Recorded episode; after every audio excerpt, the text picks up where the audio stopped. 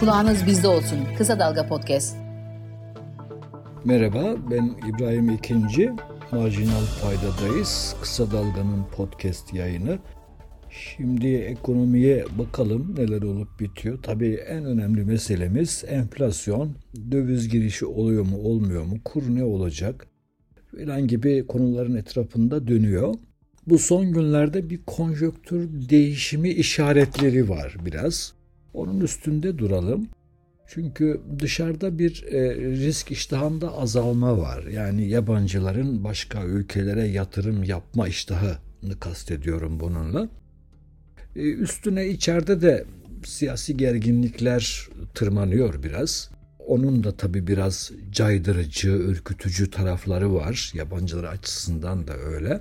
Ekonomi yönetimi bir bakıma biraz topal ördek gibi. Yani para politikasında etkili. Yani orada faiz artırabiliyor işte. Efendim kredilerle e, oynayabiliyor, sıkılaştırma önlemleri alabiliyor gibi görünüyor. Ama maliye politikasında etkili değil. Hükümet o alanda tamamen Erdoğan'ın siyaset ihtiyaçlarına göre yol almaya devam ediyor. Yani ben daha önceki yazılarımda da söylemiştim. Yani Gaye Erkan, Mehmet Şimşek ikilisi sanki Merkez Bankası'nın içine hapsolmuş gibi duruyorlar. Yani harcamalar tarafında, hükümet harcamalarında mesela tek kuruşluk bir tasarruf görülmüyor.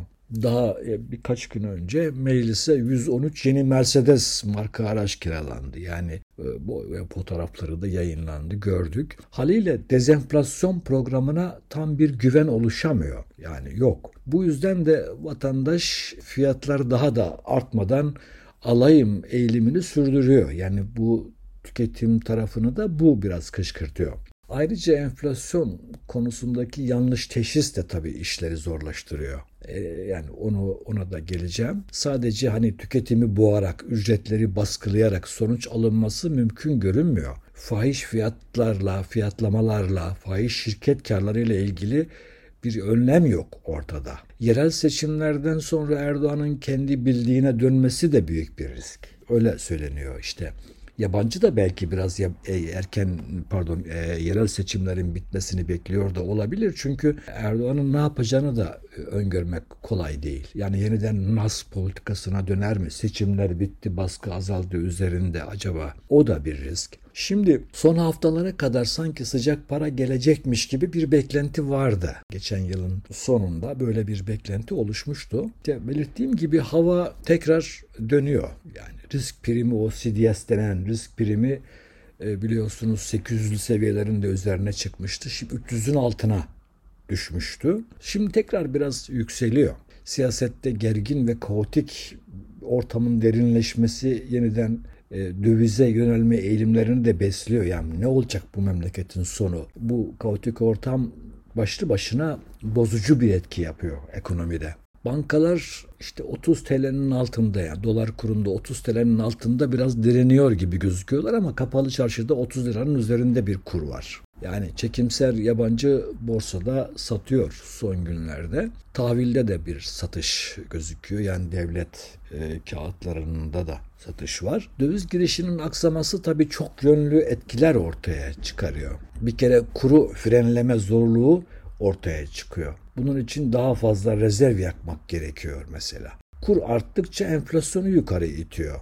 Enflasyon yukarı gittikçe TL'nin değerinde beklenen artış yerine düşüş ortaya çıkıyor. Başka bir ifadeyle dezenflasyon ortamı denklemi bozuluyor. Şimdi rakamlara baktım. Strateji ve Bütçe Başkanlığı böyle haftalık gelişmeleri yayınlayan bir toplu rapor yay şey yapar, açıklar. Oradan hesaplamaya çalıştım. Strateji ve Bütçe Başkanlığı'nın verilerine göre genel seçimlerden bu yana geçen 6 ayda 2 Haziran'dan alarak baktım ben. 6 ayda işte yabancı borsaya gelmiş, satmış, çıkmış, tahvile gelmiş, satmış, çıkmış filan. İşte topla çıkar nette 6 aydaki e, sıcak para girişi 5 milyar doların altında. 4 milyar 950 milyon dolar gözüküyor. Yeni ekonomi yönetiminin itibarı ve kredisinin getirisi şimdilik hani bu kadar yani dolayısıyla bu rakamlar hani bu düşük giriş dövizi tutmak için kurdan enflasyona geçişkenlikten kurtulmak için yeterli değil. Faiz kur seviyeleri sıcak parayı e, paracı yabancı için henüz cazip değil. Şimdi yabancı ne bekliyor, ne istiyor? bir kere kurun düşük bir seviyede ama istikrar kazanmasını istiyor. Mesela 30 lirada kalsın diyor. Faizlerin daha da yükselmesini istiyor. Niye istiyor derseniz e çünkü eğer bu olursa karları öyle artabiliyor. Yani mesela şöyle düşünün. 1000 dolarla gelen bir yabancı tamam mı? O zaman hani eğer dolar diyelim ki 30 lirada kaldı artmadı ama faizler diyelim ki işte %50'yi e, buldu filan TL varlıklara yatırım yaptı. İşte 1000 dolarla gelen 1500 dolarla çıkabilsin istiyor. Yani istediği bu. Gelip dövizi bozdurup yüksek faizli, yüksek getirili TL varlıklara yatırım yapıp değil mi? Oradan kazanıp, faiz kazanıp sonra çıkarken artmış faizden ettikleri karları silip süpürmüş bir kur istemiyorlar. Yani istikrar kazansın 30'da kalsın hatta mümkünse düşsün. Hani girdiklerinden daha fazla döviz alarak çıkabilsinler. Çünkü gelirken TL'ye geçiyor çıkarken dövize geçerek çıkabiliyorlar. Bu yüzden yabancıların raporları kur tahminlerinde yani nesnel tahminlerden uzaklaşma görülüyor. Yani biraz bir yönlendirmeye döndüler şimdi son zamanlarda. Hani işte Türkiye'de 2023 sonunda dolar şöyle olur filan derlerdi. Bu biraz hani bazı analizlere dayanırdı ama son zamanlarda sanki böyle bir düşük kalsın isteğiyle biraz yönlendirici laflar giriyor raporlarına. İçeriden de bu koroya katılanlar var. Efendim işte 2024 yılında e, döviz artmayacaktır. Dövizi artacak hesabı yapanlar yanılırlar filan gibi laflar ediliyor. Döviz tutan vatandaşı sözlü yönlendirme ile satmaya zorluyorlar gibi bir e, izlenim bırakıyor bu laflar.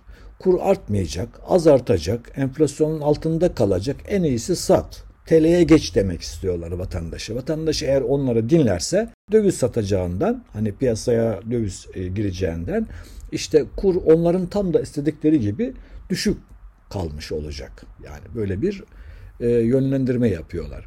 Oysa ki yani kur artışının yani tabii ki yani vatandaş isterse döviz sahibi olsun. Yani kur artışının enflasyonun altında kalması sağlıklı bir şey değil. Rezerv satarak veya başka yollarla bunu sağlayabilirseniz enflasyonun altında tutabilirsiniz kurunu. Tekim şu anda öyle yap öyle yapıyorlar.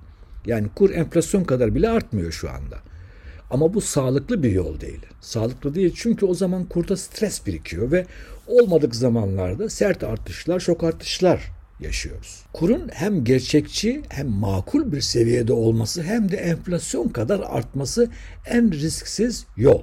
Yani sağlıklı bir ekonomi için bu olması lazım. O zaman da eğer 2024 yılı enflasyonu Merkez Bankası'nın öngördüğü gibi %36 olacaksa değil mi? Dolar kurunun da 2024'ü 41 lira seviyesinde bitirmesi. Eğer piyasanın öngördüğü gibi enflasyon %45 45 olacaksa diyelim, doların 2024'ü 43,5 lira ile bitirmesi gerekiyor. Peki dolar kuru artmayacak, azartacak, 33 lirada kalacak, en fazla 40 lira olur diyen yerli yabancı yatırımcının amacı beklentisi ne olabilir bu durumda? Belirttiğim gibi yani amaçları kur düşük kalsın, TL faizler artsın. Böylece daha büyük sıcak para e, kazancı oluşsun istiyorlar. Şimdi küresel risk iştahındaki değişiklikler daha yüksek bir kazanç söz konusu olduğunda sıcak para girişinin devam edeceğini gösteriyor. Yüksek e, getiri vaat ediyorsa o zaman hani bizim gibi ülkelerin piyasalarına girebiliyorlar.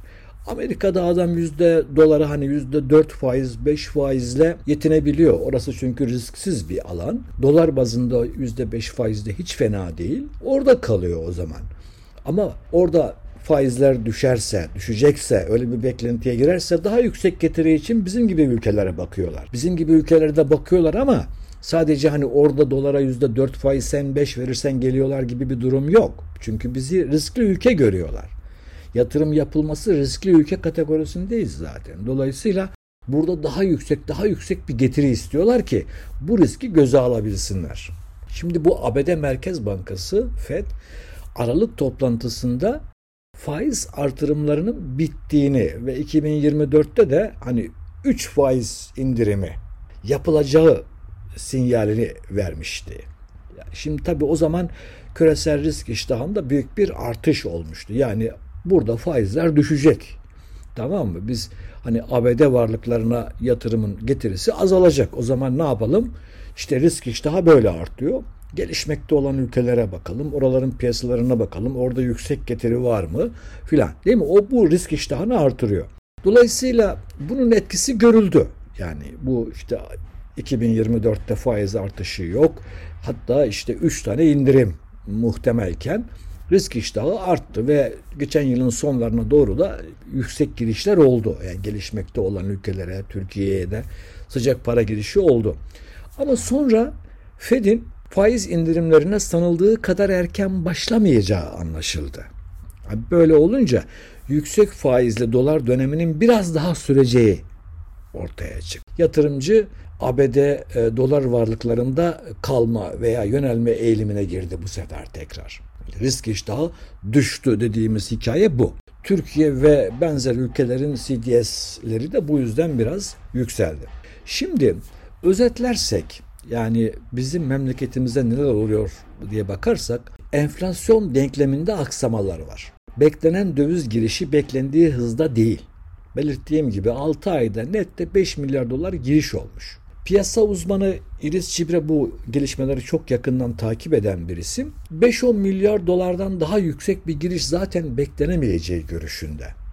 Şöyle demiş yani notlarında bu ülkenin yabancı gözünde en büyük riski politik risk ve göze alınabilecek boyutta da değil. Bu adamlar yani yabancıları kastediyor bu politik riskle 10 senede 100 milyar dolar zarar etti çıktılar Türkiye'den. Şu anda zaten gösterge tahvil %27'lerde. Bu fiyatı beğeneceklerini sanmam. Hele dolar kuru hızlanmışken Mart'ta ciddi borç ödemesi ve seçim varken her gün anayasa krizi, Türk şirketlerine ufak ambargosu yayınlanırken bir miktar daha gelirler. Fakat bir, sıcak para çıkarken karı ile beraber döviz talep eder. Yani düşük kurdan döviz talep eder demek istiyor. İki, bizi tatmin edecek boyutta da gelmez. Şu anda ne yapıyorlar peki? Trilyonluk portföy yönetenler birer milyar dolar atıp durumu gözlüyorlar diye yazmış notlarında. Şimdi enflasyon denklemi bozuluyor derken iki, ikinci bir faktörden de söz edelim. Doğrudan yatırımlarda da kıpırdanma yok. Yabancıya konu satışları yavaşlamış durumda. Hükümetin Arap ülkelerine kapitülasyon seviyesinde tavizlerle para çekme girişimlerinden de henüz bir ciddi giriş gerçekleşmiş değil. Enflasyonla mücadele de para politikası yanlış yerden tutuyor. Faiz artışı ve parasal sıkılaştırmaların etkisi olacaktır ancak enflasyonu asıl yukarı çeken yüksek karlarla ilgili bir önlem yok. Büyük sermaye maliyetlerden gelen her türlü baskıyı kar katsayılarını artırarak, fiyatlara yansıtarak enflasyonu beslerken bu tarafla ilgili hiçbir önlem olmaması hem maliyeti sadece emekçi kesimlere yıkıyor hem de sonuç alınmasını geciktirerek tek hane enflasyonu 2026 son, sonrasından bile öteye itme riski taşıyor. Ve bir de yukarıda da belirttiğim gibi maliye politikasında ücret artışları yalan enfla, ücret artışlarını yalan enflasyon sınırında tutmak dışında destek gelmiyor enflasyona. Hükümet 2024'te 2023'ün tam 4 katı büyüklüğünde 2.7 trilyon bütçe açığı öngörüyor. Yani harcamalarını kısacağına ilişkin bir işarette yok. Evet manzara böyle. Enflasyonda işlerin çok tıkırında gittiğini söyleyemem. E, bu dövizle ilgili yönlendirmeler yapılıyor ama bunlar gerçekçi değil. Dolayısıyla 2024'te de bizi hakikaten yine ekonomide de biraz böyle belirsizlikler, kaotik ortamlar söz konusu. Yani güvenli araçlarda kalmakta fayda var gibi gözüküyor. Bu haftalıkta bu kadar. Kendinize iyi bakın. Haftaya görüşmek üzere.